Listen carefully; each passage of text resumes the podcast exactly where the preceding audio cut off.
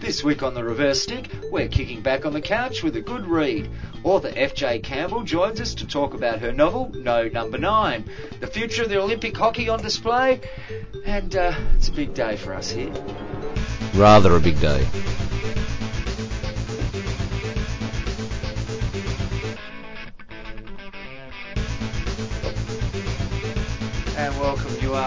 Reverse stick, the global hockey podcast.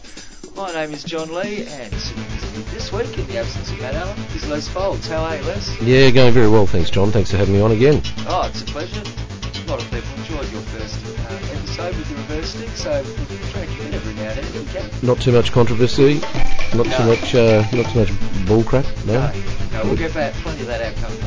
Absolutely, guaranteed. It has been a big day here in Australia. For people who don't know, it's a Wednesday and it's the 25th of April, which is Anzac Day, so it's you to come in. And also a pretty big day for us.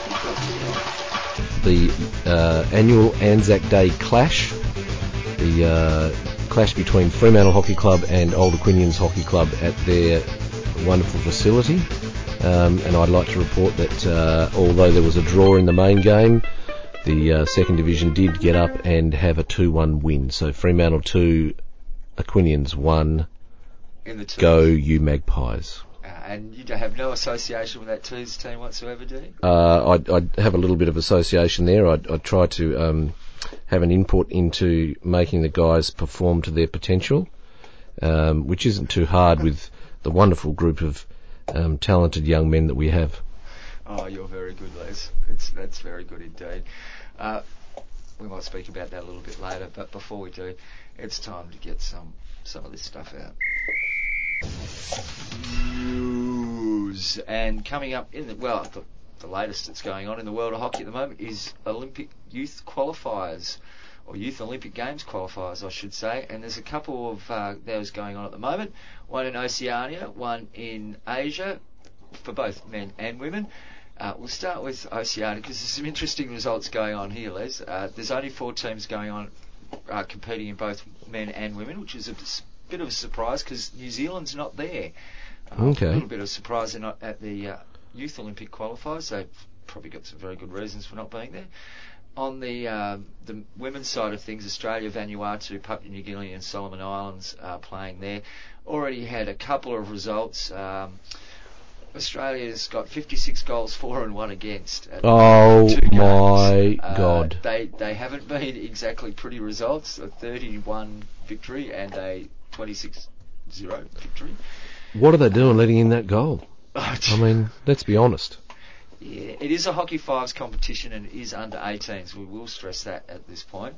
Um, on the uh, the that was the uh, the women's sorry the uh, yeah that was the uh, women's side of things. On the men's side of things, Australia, Vanuatu, Solomon Islands, and Papua New Guinea are playing there again. Uh, pretty similar sort of stuff going on there, although Australia's only scored 41 goals there in their two games and had two goals scored against them. Uh, Vanuatu and the Solomon Islands have been on the back of, uh, sorry, ba- Vanuatu and Papua New Guinea have been on the back end of a couple of big defeats there to Australia. A couple of beltings. Yeah, but that, they have Australia hasn't played the Solomon Islands yet. They could be a sleeping giant there. You, you just can't tell in this wonderful game of hockey. Sometimes the results don't go your way. They don't. We'll find out more in next week's episode. But that's the Oceania qualifiers. Obviously, Australia will be uh, the team that appears to be going through from there. I believe you might have some of the uh, Asian Youth Olympic Game qualifier results there because that tournament's got underway. They're only a game or so into that. Yeah, there's a couple of minky results here as well. Looks like uh, Malaysia's got up. Very close result. Um, 23 0 over Cambodia. I don't know what the Cambodians were doing there. I think they uh, got a little bit mixed up between defence and attack. Perhaps a few issues in the midfield. I'm not too sure. But 23 0 Malaysia. Um, and where else am I looking at here? Korea. Korea have got uh, 11 goals for, 5 against. So they had a bit of a belting of Thailand there, 11-5. So another bit of a minky result there. But um, you know, it's good to see these countries getting out there embracing the wonderful game of hockey. So you know, they talk about the beautiful game being that other round ball game, but you know, I'm a firm believer in hockey is the beautiful game. Absolutely, and you're right. You've got to you've got to bring all the countries in, and occasionally you are going to get Australia winning games, 30 nil and 26 nil. And we saw it at the 11-a-side version at the recent Oceania Cup in Sydney. But you you got to do it. You have to have better competition for the weaker teams so they know what level they have to strive to attain. Yeah, absolutely.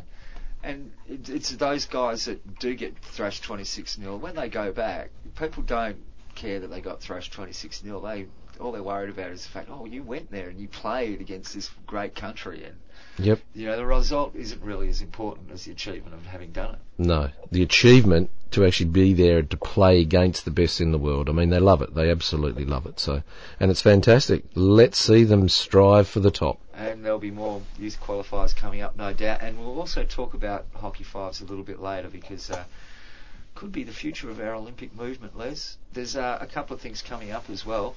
Um, oh, before we get, yeah, there's a couple of things coming up. We've got, uh, and I'll have to find this. Where's that bit of paper gone? Uh, oh, my whole filing system's fallen apart now, Les.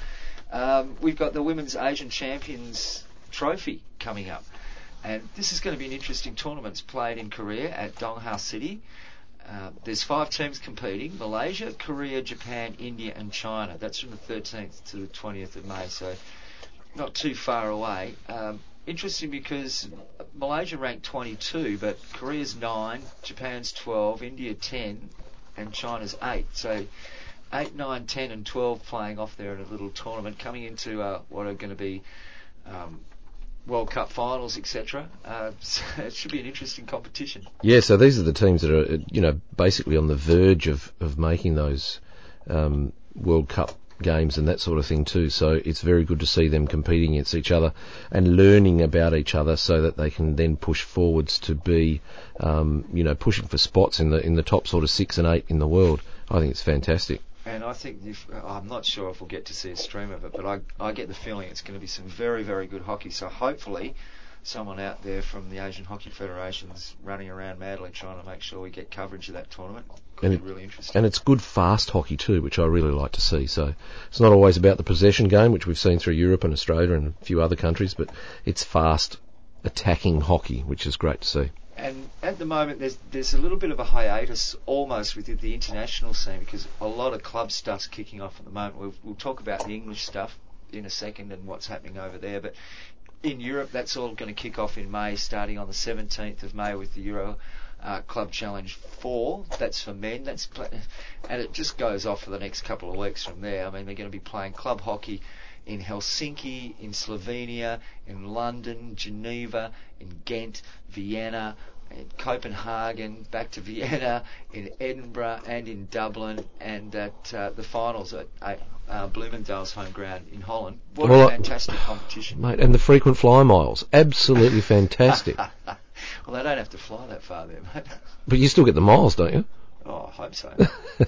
you want to get something out of it if you're travelling that far. Look, look, uh, great for clubs though, and it's the men's. I think it's down to Challenge Four, so there's all stratas of competition there, and all those sort of qualifiers for these events are, uh, of, for next year are happening now in the countries such as England, and uh, all those uh, levels are being sorted out, and who's going to be playing where, and um, I'm really looking forward to it because most of that I think will find its way onto Euro Hockey TV, which will be fantastic for us here in Australia because it's played at a times time zone where we're not at work. Exactly, exactly. We we can can actually, watch it. yeah, we can actually uh, see what's happening over there and see how they're uh, changing the game.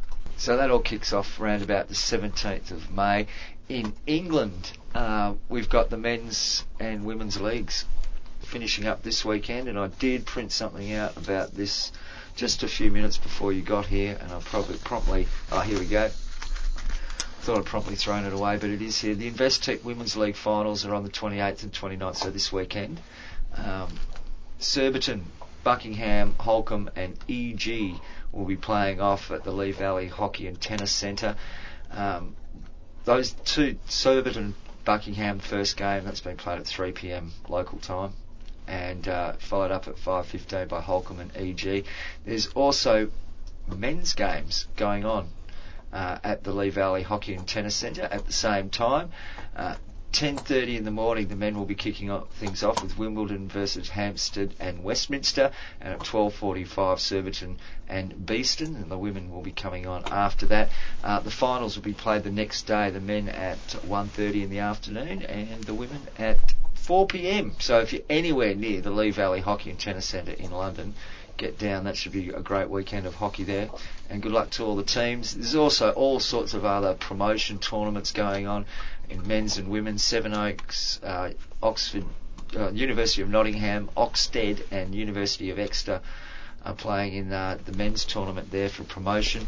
And on the women's side of things, uh, we've got on the women's side of things, Beeston Slough. Oh no, that's the uh, that's yeah, the Beeston Slough, Hampstead, Westminster. They're playing and Stourport. So.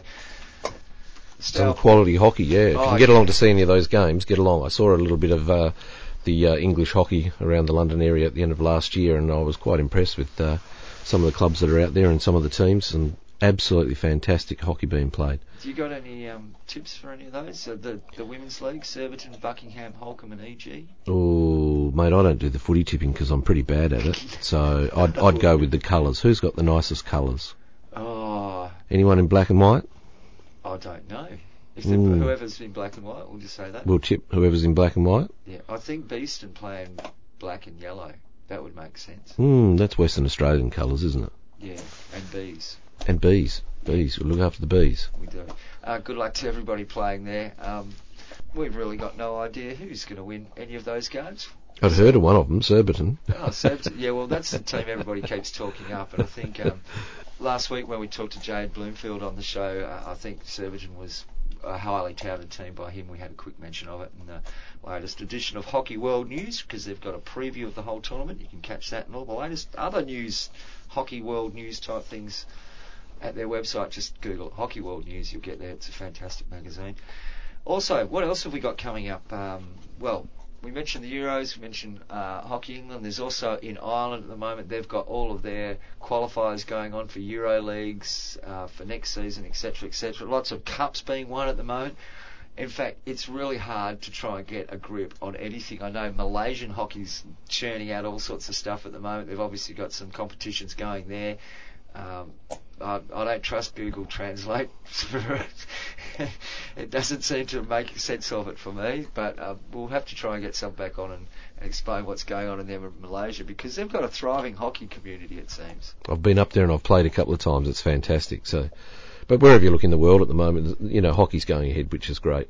Uh, and it's uh, a strong game. Keep supporting it, folks. Keep turning up and support your clubs.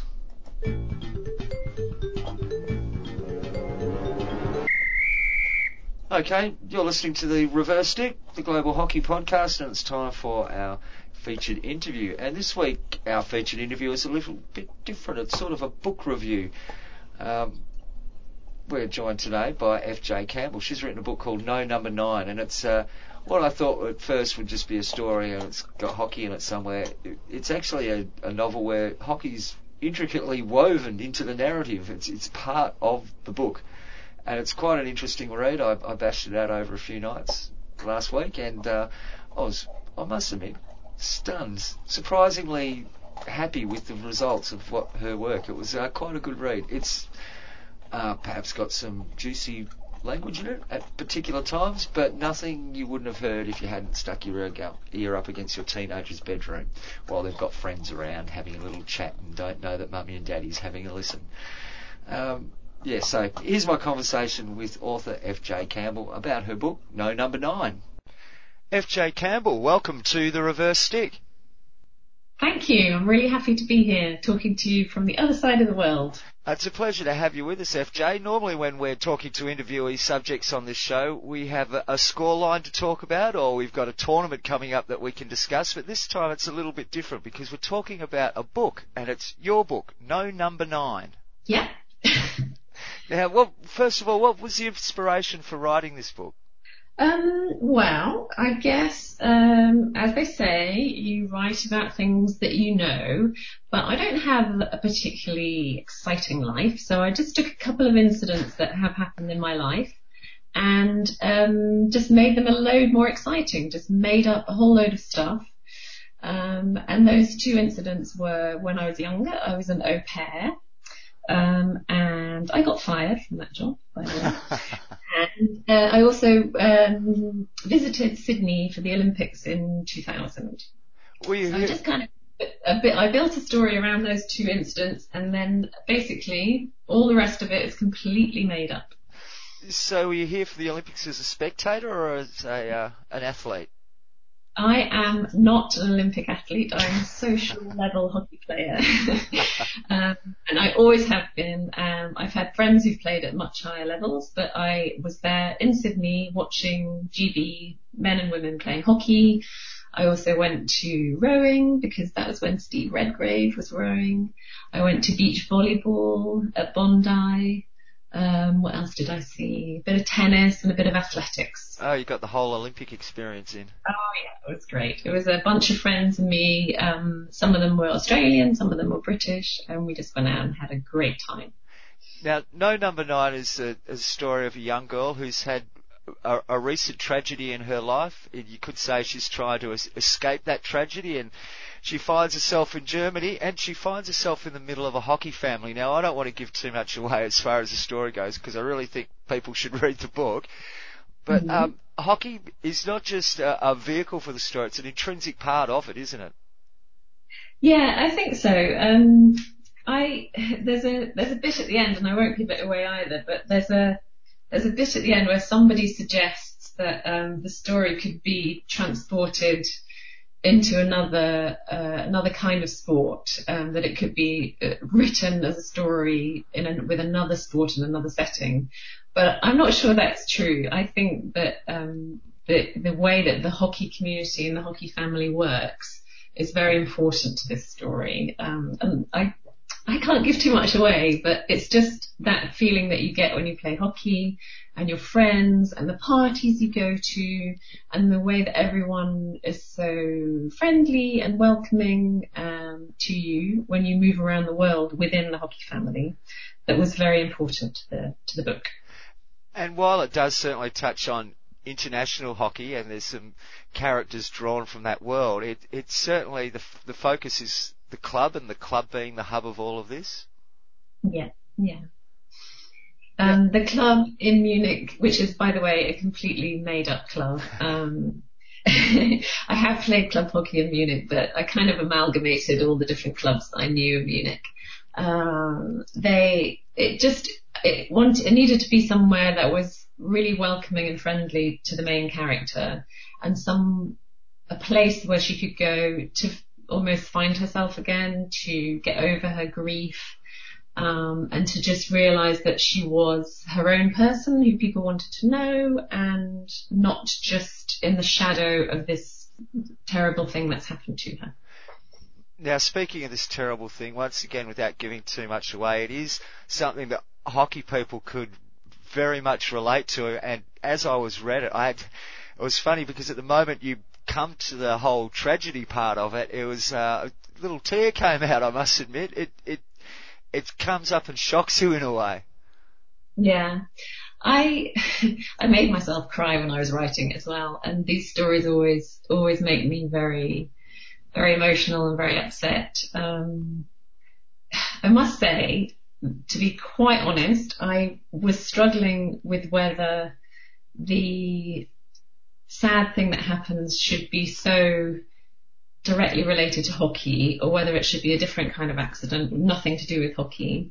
Um, and it was a, it was a plot line that I, I, I didn't really know what to do with for a long, long time. And then I made a decision and, um, yeah, it's really upsetting and, um, but it is just a story and it's just a part of the plot of the book. And I hope this is what I was aiming for anyway. I hope that in all, the book is quite uplifting and, and quite a happy story, um, even though it does have this this terrible thing that happens at the beginning. I think that adds to it as well because uh, in the back of your mind, you know it's it's not just something made up by an author. It's this could really happen. It it could be a true story.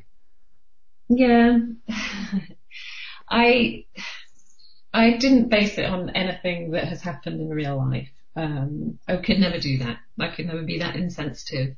Um, but yeah, there are injuries in hockey. There are bad injuries in hockey. Um, and this sort of thing happens very, very rarely, thank goodness. And yeah, I, I never really wanted it to be um, a huge part of the book. Now that there's the hockey side of things, but of course, it, you know, a, a novel's not just uh, one-sided in in any way, shape, or form. Uh, you've got a lot of other themes working through the book, and the main main character, Philippa Mitchell, which she's known as Pip throughout the book. She has had a tragic loss. She's she's run away, and the themes are encompassing love and relationships and, and grief and uh, how how people respond to grief. They're very strong throughout the book. Yeah, I mean she's a she's a, an interesting character because she's um, when when the bad thing happened to her, she basically just kind of stopped living for two years um, and hid herself away and forgot to do anything except for go to school. She lost all her friends, um, and I think that the important thing for her is that the story begins when she decides to to go and do something and get back her life, um, which the hockey club and the friendships that she makes at the hockey club helps her do. Um, but for me, anyway, I grew up, I had quite a sheltered teenage life. And I do remember this feeling of when I was 18 of leaving home and just feeling like I was just really behind everyone else, not as cool as anyone else. I didn't know what kind of music or films I should watch or books I should be reading and talking about. And I just didn't feel like I was 18. I felt like I was 14 still. And I really wanted to get that across with Pip because she is a very naive and innocent girl. Um, and she, yeah, she, she quickly learns about how to be a grown up or to pretend to be a grown up, um, in the course of the book. You, you mentioned earlier, you know, writers write what they know. How much of, of Pip's character is autobiographical or is it more the feelings rather than actual events? Yeah, I mean, it's really, I just, you've got to kind of, um, you've got to use your own experiences to write from it. But she's not me. I mean, I'm not. I'm not half as pretty as she is. I didn't ever date a uh, an important hockey player like she did. Oh, don't give it away. Um, I didn't. I didn't have lots of the experiences that she had. It's not. She's not me. Do you feel a little bit uh, jealous that she's not you? no, I mean, I just, you've got, like I said at the beginning, you don't, you, you have your life and you love your life and you don't have any regrets. I, I just wanted to make an exciting story and I think that with a character like Pip you can do it, um, because she's got this sadness to her. She's also very pretty, she doesn't know it, um, and she's just a, a nice person, a kind person who's had a, a bit of a rough life in lots of ways. So I thought she was interesting and you can't, you know, you can't say that she's me or she's not me. Of course there are bits of me in her. There are also bits of people that I know, but, um, yeah, that's how it works, I think. Now, there's other themes running through the book as well. One that perhaps is uh, buried a little bit, but the the selfish nature of of, of elite sport. Very a few of these characters, especially at the end, once again try not to give it. There's a conversation between Pippin and another character, and where they're trying to explain a misdeed away, and their focus had been somewhere else, and this somewhere else is an elite level of sport. And throughout the book, the characters are ignoring things in their lives with this focus on on the elite sport that they're playing. yeah, good good summary without giving the uh, without giving the plot away. I, you know what, hockey is, um, it can take over your life, even if you're not an elite sports player. It can take over your uh. life, and, and that, that in a good way. You know, the social element of it, the traveling. We all know about the training, the three times a week, the tournaments in the middle of nowhere. It's brilliant. It's lovely. And for elite sportsmen and women, it must be a thousand times more commitment, and then a thousand times more when there's an Olympics coming up. So yeah, I mean, I wanted to get across that some of these characters have got bigger priorities than um, than just their personal lives. In fact, somebody says in it, I don't have a personal life. Um, Yeah. it's just, it, I hope I portrayed that well without ever having been in the situation of being an elite sports person myself. Um, but yeah, I mean, that's what hockey's all about and, and we do it for the love of the sport. Nobody really does it for money, do they? Uh, oh, that's. I'm not sure these days, but I think we get into it for our love of sport. That's for sure. Certainly, no one's Yeah. playing hockey for money at the elite level. Exactly. Yeah. So that's, I mean, that's, that was a big element of, of some of the characters. Now, what's the, the target audience for this book? Um, I'm a 50 year old man. I quite enjoyed reading it, but I don't think you were writing for my demographic when you when you wrote the book. No, I mean, I think I think lots of different people could enjoy it. I think that um, mostly women will enjoy it, um, although I know a few men, who, including yourself, who've enjoyed it. Um, most of them have said that they wouldn't pick it up themselves, but maybe if they were given it, then they would they would have a flick through. I think that age group wise, um, I would definitely say only older teenagers or adults. And I think because the main character is an 18 year old woman, it could appeal to 18 year olds. It could also appeal to older women who would like to look back on that stage of their life and are quite nostalgic for it. So I've had, for up until now, I've had uh, advanced reviewers reading it of all ages and both sexes from all over the world and everybody and also non-hockey players have read it and said that they found it really exciting. And I think the fact that the hockey is played at the Olympics appeals to lots of people because the Olympics is a is generally a very exciting event for hockey players and non-hockey players. So yeah, huge target audience. No, it is. I, I mentioned to you before we came on that uh, you know my my daughter reminds me, or Pip, some of the things she says reminds me of a lot of some of the things my daughter would say to me, and um, I think yeah that that sort of age group. The book itself reminded me of um, Rumblefish and The Outsiders. I read them at school as a teenager, but they're not the same books, but there's a spirit that runs through both that are very similar. Yeah, I mean, it's a coming of age story. It's got um, emotions in it that you will remember from that time of your life, which was a really exciting time of your life. There were new adventures. There was leaving home. There were. It was frightening. It was very daunting, but it was um, a very cool time to be independent in your life. And those books that you mentioned are the classic coming of age stories, and this one is a new coming of age story. Oh, I, I, I did really enjoy it. I mean, some of the language might be a bit fruity for some people, but um, I think the concepts uh, are just classic concepts that people of that age group are going through, and you know, it's almost Romeo and Juliet, if you like. Yeah, I mean, you can't you can't have a love story unless you have a um, something in the way of the love. So um, yeah, it's got I mean, it's got lots of uh, really really exciting things about their age, about the the fear that you have and the the way that you're basically a lot of people just don't have very much confidence about themselves. Um, and yeah, it's it, it's it's great.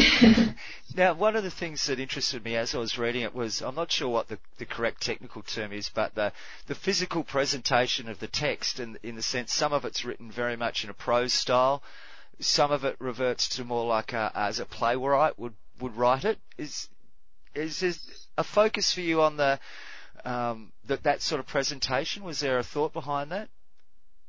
Yeah, so the um, the main character Pip, who is also a little bit of a daydreamer, has these um, scenes that she daydreams. Um, sometimes talking to people who aren't there, and sometimes imagining how situations would unfold. And the way that she does it is with it's actually with a film screenplay um, style. Yeah. Um, because she lives in her imagination a lot. She's a, she's a book reader. She loves watching films and movies, and that's how she portrays her deepest fears or desires um, in this way. So yeah, there are I think um, about half a dozen of these film screenplay sections during the book, and um, I I really liked using that because it just gives you an extra dimension to Pip's character. Basically, she can't she often can't face up to what's happening right in front of her, um, and so she sort of regresses back into this daydream. And um, yeah, that's what I wanted to get across with them. It's uh, also uh, is the right term. It's very visually written. Uh, you, it's easy to picture what's happening and what's going on. And I was wondering whether you'd, you'd had thoughts on perhaps a screen adaptation. Yes, um, I would love to be able to say that I could do that. Maybe that's a project for the future. Um, I uh, I would love to see it filmed, obviously, um, and I think that it would be um, a great, fun film for people to watch um, with those Olympic scenes and those hockey scenes. Um, yeah, so I could I, I could give it a go, or some if somebody wants to give it a go, they can contact me and um, we'll write a screenplay. Why not? Oh, look, I think it's uh, it's made for it. It's it's aching for someone to pick it up and put it in, in front of television cameras. The way it's written and and uh, put up in the form it is, I like it. Thank you. That would be great. now, a bit more about you, FJ. You, you mentioned you're a social hockey player. Is this from a young age? Are you one of those people like me that picked up a stick when we were really young but could never really play? We just loved the game. Yeah, I started when I was 10, um, played school hockey, club hockey, university, um, took a few breaks for family reasons and back on the sort of seniors type hockey now, all very, very sociable and, um, I've moved around a lot. Um, so I've played for lots of clubs in London, England, um, Germany and Switzerland. So, um, yeah, and the, the, great thing about it is, is that, um, no matter where you are, um, hockey players are exactly the same. So you can walk into any club and you can, even in Switzerland where hockey is a very minor sport, when you say hockey in Switzerland, then it's ice hockey. Yeah. Um, and people can just, just understand that you're there to have a good time, to run around, to get sweaty, and then have a beer in the bar afterwards. Same all over the world.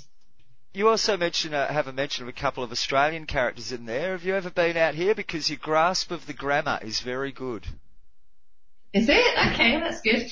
Um, I know Australian hockey players, um, and just a handful, um, who have met, who've been playing over in England, um, and we obviously made some friends when we were over in Sydney.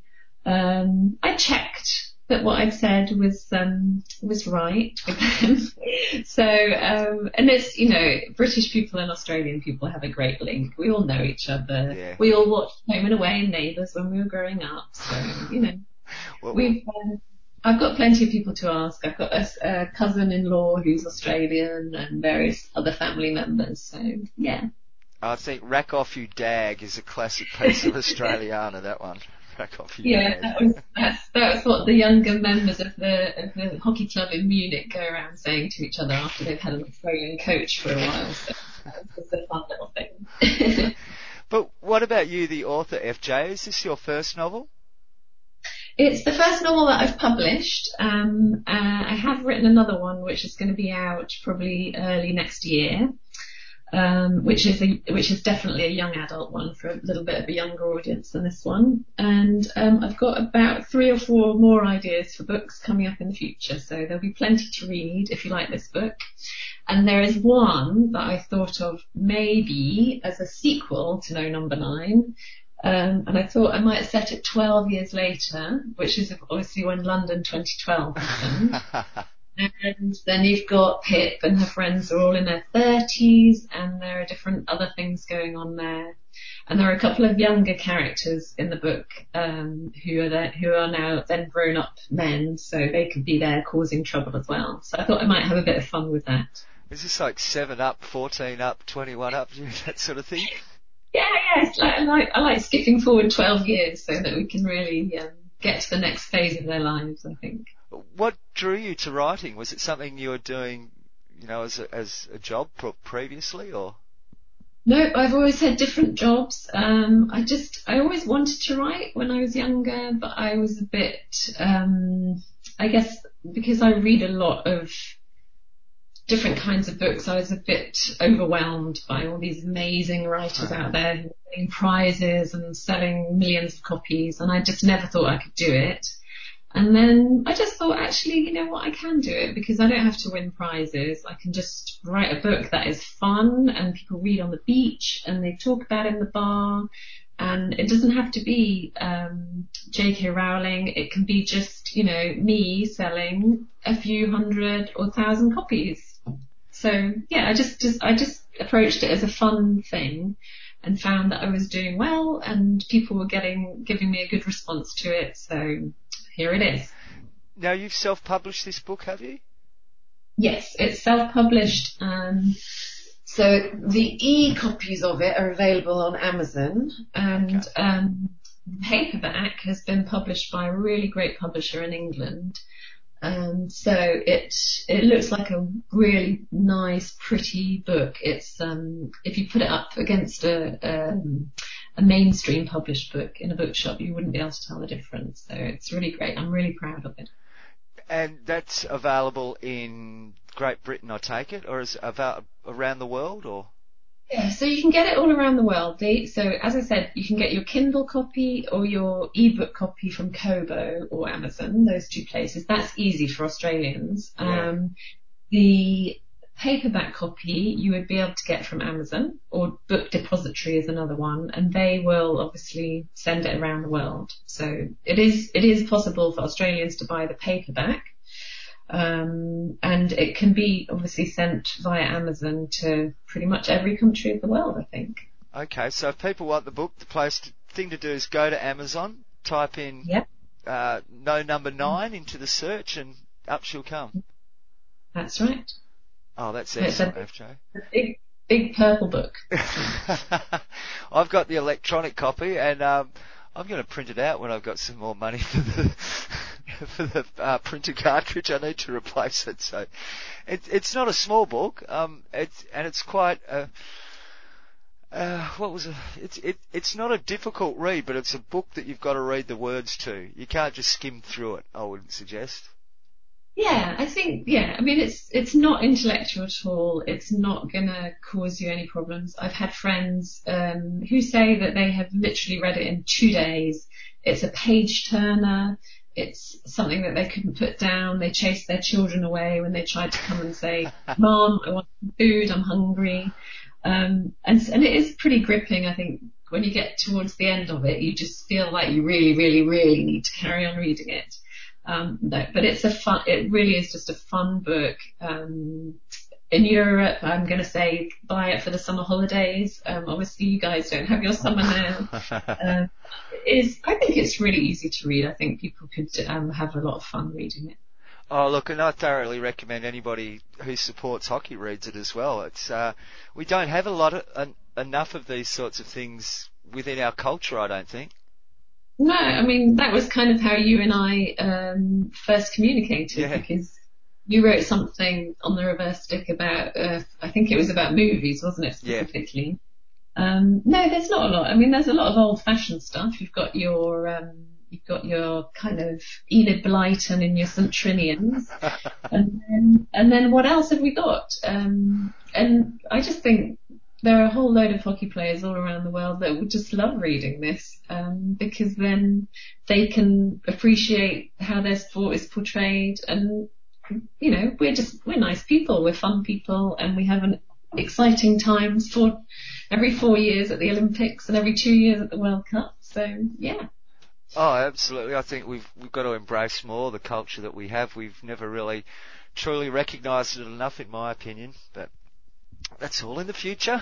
Hopefully, we'll get there one day. Have you got any ideas for a hockey movie, just quietly? To make this into a hockey movie. Oh no, any hockey movie in particular. just if we if we got a story out there, we could just suddenly thrust up as a movie. I'm not sure that we have. No, I don't know really. No, not Oh. sure. It's a discussion for another time, FJ. Look, thank you very much for joining us today. It is a, a fabulous read. Um, get onto Amazon uh, and uh, buy the book. Get on what was uh, Kindle and Nobo, is it? Kobo, yeah. Kobo. K-O. Yeah. Okay, and uh, you can you can download the copy onto computer. You can order the hard copy and keep it in your bookshelf. In fact, I might do that in the future. Probably cost me less to buy the the uh, the hardback copy or the the paperback copy than buy a new printer cartridge. So I think it might be the way to go. Yeah. Okay. Thank you very much again, FJ, and good luck with the future. And I look forward to the next book as well. Thank you very much, John.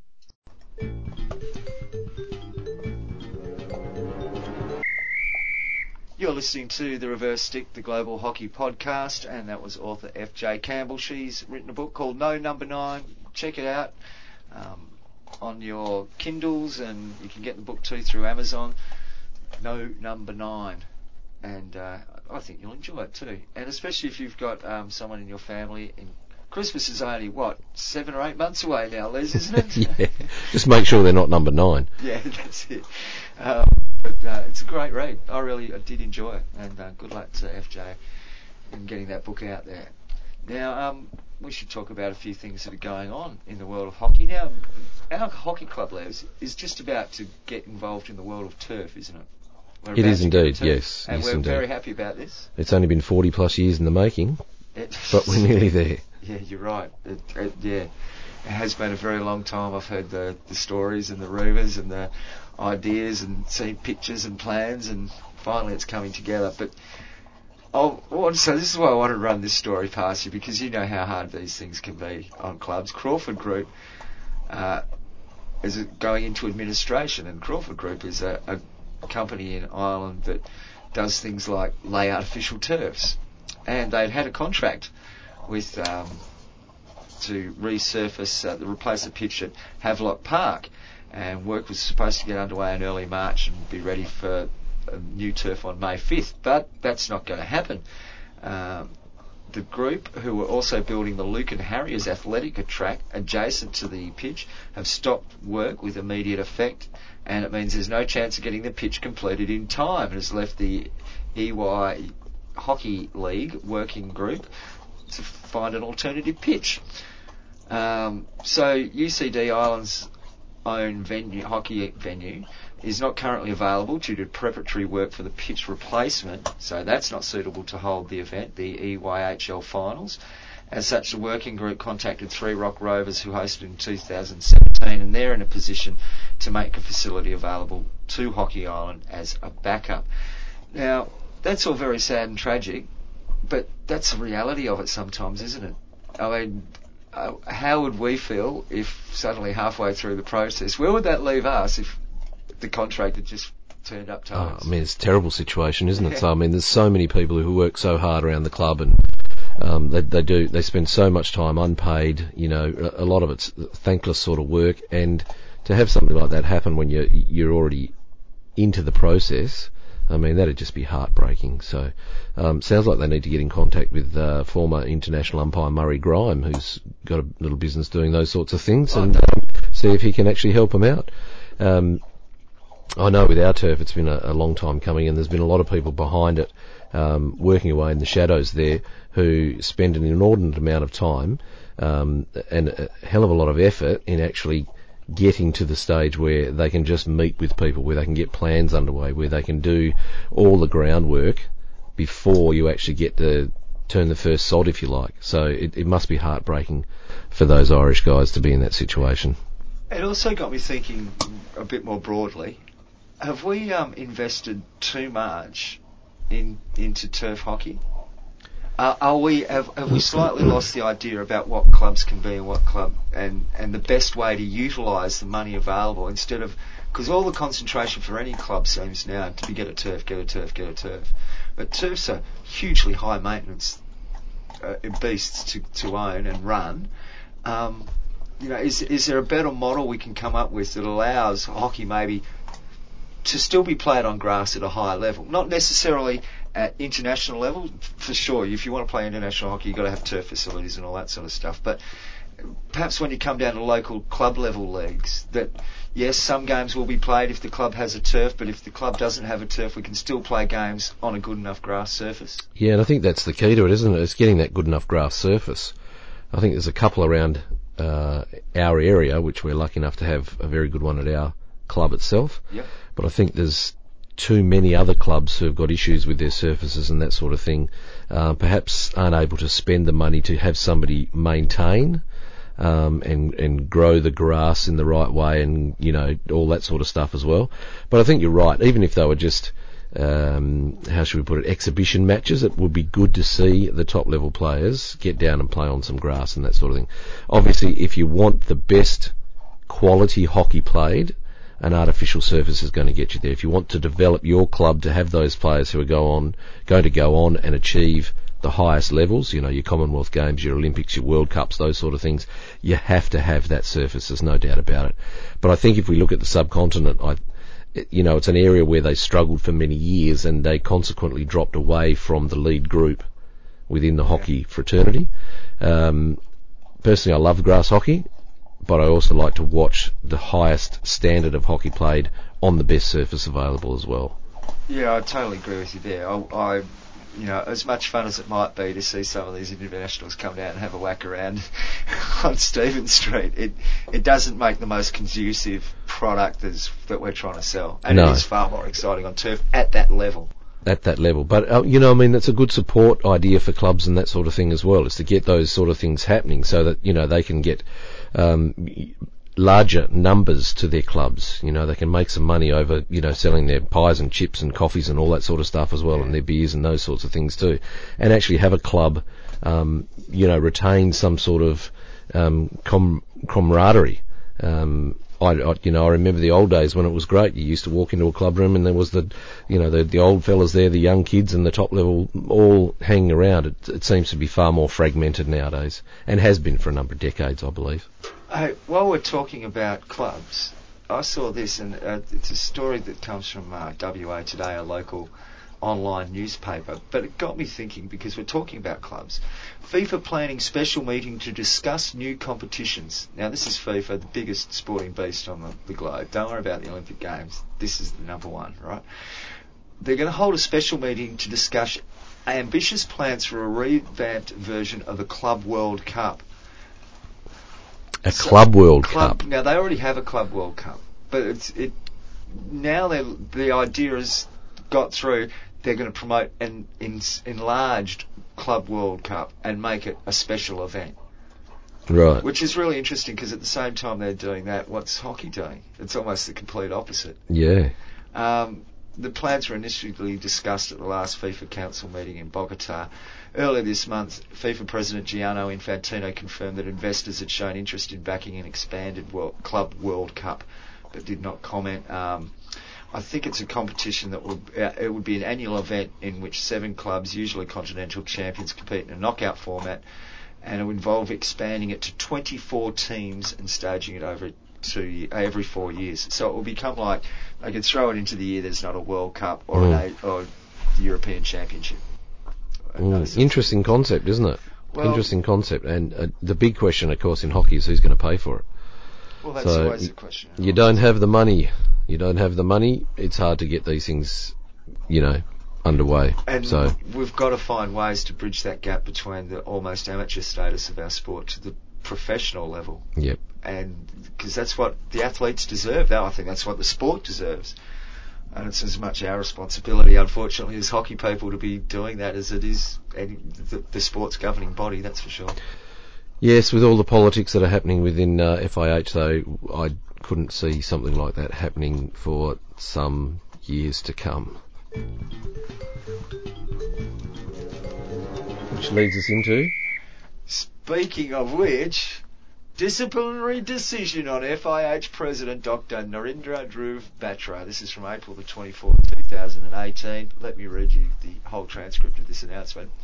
The FIH Replacement Disciplinary Commissioner has concluded a disciplinary proceeding against the President of the FIH, Dr. Narendra Dhruv Batra, regarding a Facebook post on 19 June 2017 on his personal account in which English law enforcement authorities were accused of acting in an appropriate manner, in an inappropriate manner, in relation to the summoning of Indian player Sardar Singh during the Hero Hockey World League semi-final London 2017.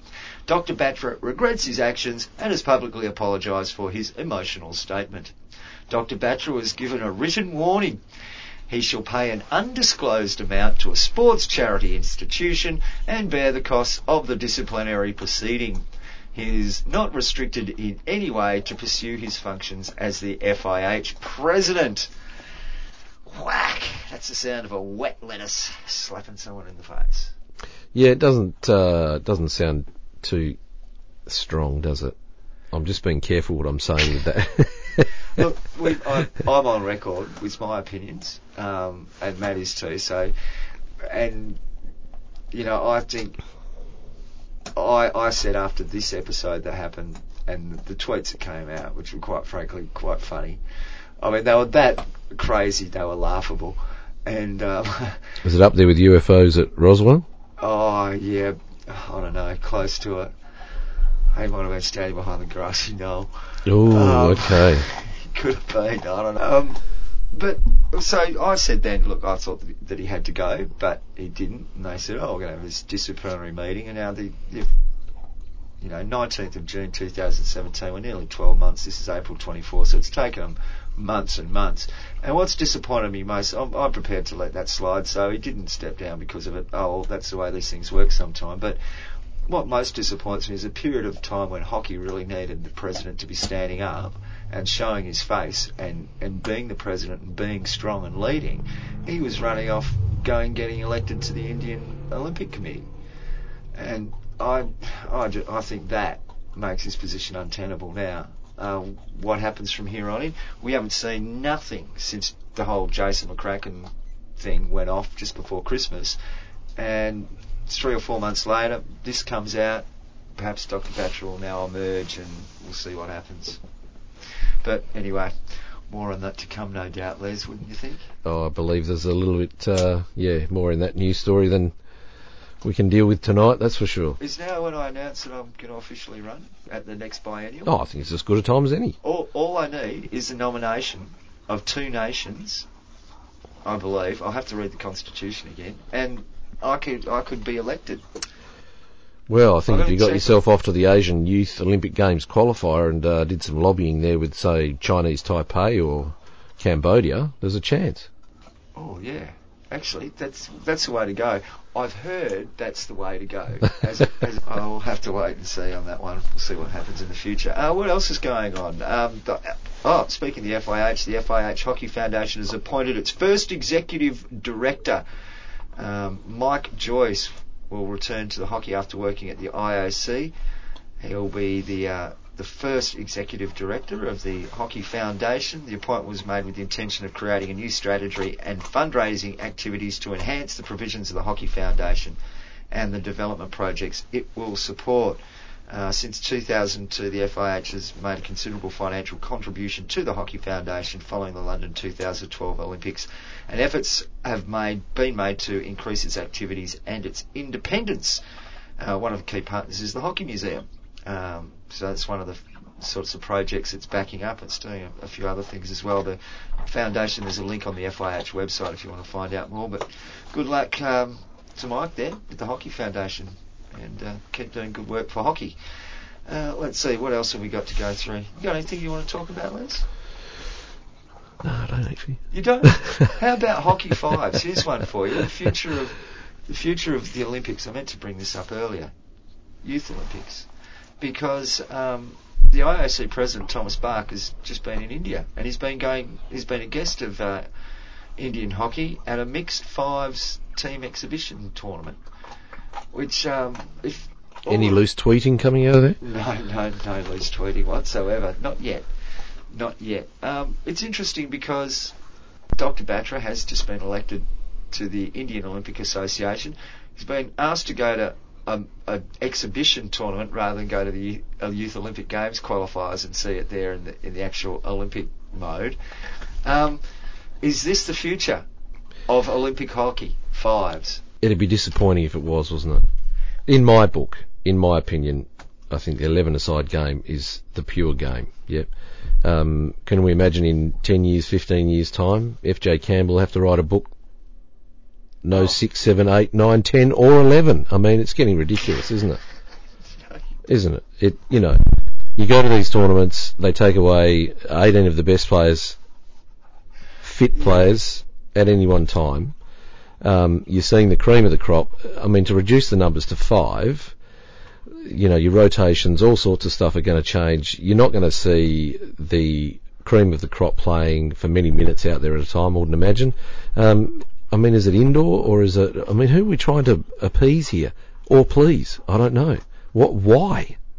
There's What's some, it about? there's some very good questions there, Les. I, I think it's a, there's a revolution going on inside the Olympic movement at the moment, and hockey is one of those sports that's being slightly slid sideways.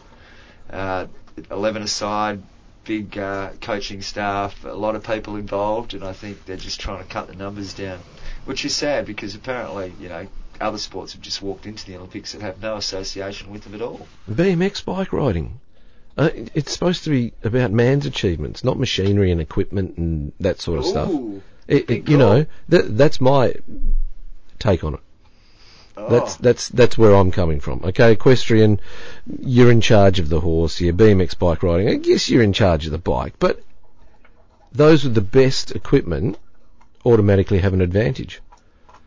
And I think it should get, come back to man's individual abilities. So you're you'd be a, a an athletics purist in that sense. Then you love all Yep. that sort of hammer throw and the I love all that sort of stuff. Yeah. Yep. I, I don't like the fact that in swimming we saw engineering technology overtake the athlete's abilities in regards to some of the skin suits and that sort of stuff that were out there. Um, okay, in hockey we may have a certain player or group of players get their hands on a piece of technology that might be slightly better in some ways. It then becomes available to everybody and the playing field levels out again. But re- reducing the numbers on the field, I mean, how would we think soccer would appeal to people, football, would appeal to people if we reduced it from 11 aside to 5 aside and we reduced the size of the field and, and all that sort of stuff. I bet I would put money on it that stadiums would be burnt to the ground. yeah. I think you're right too. Now, I think most hockey fanatics, even, uh, more level-headed than that. We wouldn't Yeah. see those sort of extreme ideas come to fruition. We'd write a stern letter to the committee. Or an email. Yes. Yes, absolutely. We might drag aside the club president and have a quiet word in his shell like. Yeah, buy him a beer at the same time so he had to listen to you. it's good. These are the ways we do things in hockey, isn't it?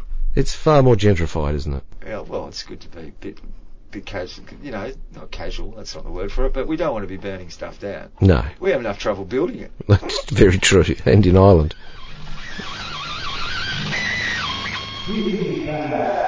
Okay, I'm going on a piece of feedback this week, uh, Les, that we received from Rob Abbott, or actually I received from Rob Abbott. We've got the old reverse stick in there as well. It was about a job coming up at uh, Hockey Australia, and Rob suggested I would be the perfect man for the general manager's strategy and game development. Okay, how many countries do you need to back you with this one? No, no, none. I'm, Okay. I'm- this is my own country. This is in Australia. Now, it's a new role. It's vacant. It's uh, it's executive level management position with senior level responsibility for driving the national strategic agenda concerning game development that will increase participation in hockey. Based at the Hockey Australia offices in Melbourne, Mm. this role requires a strong focus on stakeholder engagement with leading the identification and delivery of strategic programs designed to develop and expand opportunities for current and new hockey participants. You're not going to get more people playing if it's five aside. no, no, that's true. Um, I, I'll, i if I got this job, no, we won't go to the key functions. Let's let's go to where's the list of uh, what I what I need to show. I can't find it now. Would you know it? Uh, duties and responsibilities, results areas, strategic engagement. Does it have KPIs, John? Oh, I bet it They're a favourite. KPIs. Oh, perform the duties uh, expected to achieve executive level management and all that sort of stuff. Exhibiting the organisation's values in a consistent manner. I've got to do all that sort of stuff. Uh, I don't have um, a degree, so you know I don't fulfil that job criteria. Do you think I could shape the next phase and development of Hockey Australia's coaching and officiating strategy? Oh, I think you could. How about uh, contribute positively at executive level to the successful leadership of the organisation? Uh, I think you could. What does that mean? Being nice to everybody at a board meeting. It means saying what you need to say without upsetting people. Ooh, okay. Uh, shape and lead the participation and game development strategy within Hockey Australia and ensure future participation targets are met. Yeah. As long as you didn't back five aside, I'd back you. Oh, beautiful. Um, key result areas. Is that They're like KPIs. KPIs? Strategic programs, game development, national participation, game plans, social, recreational and innovative game formats, coaching pathways, educational and development, officiating pathways, education, development, financial and budget management. Whew, it's a lot of stuff. Mm. I have trouble balancing the checkbook. Yeah, I struggle in that area as well. I don't think I'll be applying for that job, Rob, unfortunately, because I'm busy with my campaign as the FIH president. Absolutely, gotta absolutely. the, that's the big cherry, I reckon. That's, That's where I can make the most impact. yep, being backed by. Chinese Taipei and Yeah. Cambodia. Now, just on that job, Yeah. perhaps, um, yeah, I mean, it would mean losing him from our club, but Simon Orchard might be somebody who we should push towards that sort of development role. umpire development. No, no, no, no. The betterment of the whole game. Yeah. Would he be interested? I don't know. Well, I'll ask him. yeah, do so. You, when you're when you're giving that advice to your, the uh, young boys playing twos for Fremantle, you could just sort of give him the same advice at the same time, couldn't you? Slip a suggestion in. You just shout it across the field to him. that would be the way to do it, wouldn't it? Oh, I think that's just about it for this week, Les. Thanks for coming in. Mate, it's been a pleasure as usual. Enjoyed your company. Um, Likewise. oh, we'll see you Saturday afternoon, won't I? For another win. Another win. Two from road. two so far. We're doing all right? Yeah, country trip this week. Country trip killing, mate. Thanks, mate. I'll catch you soon.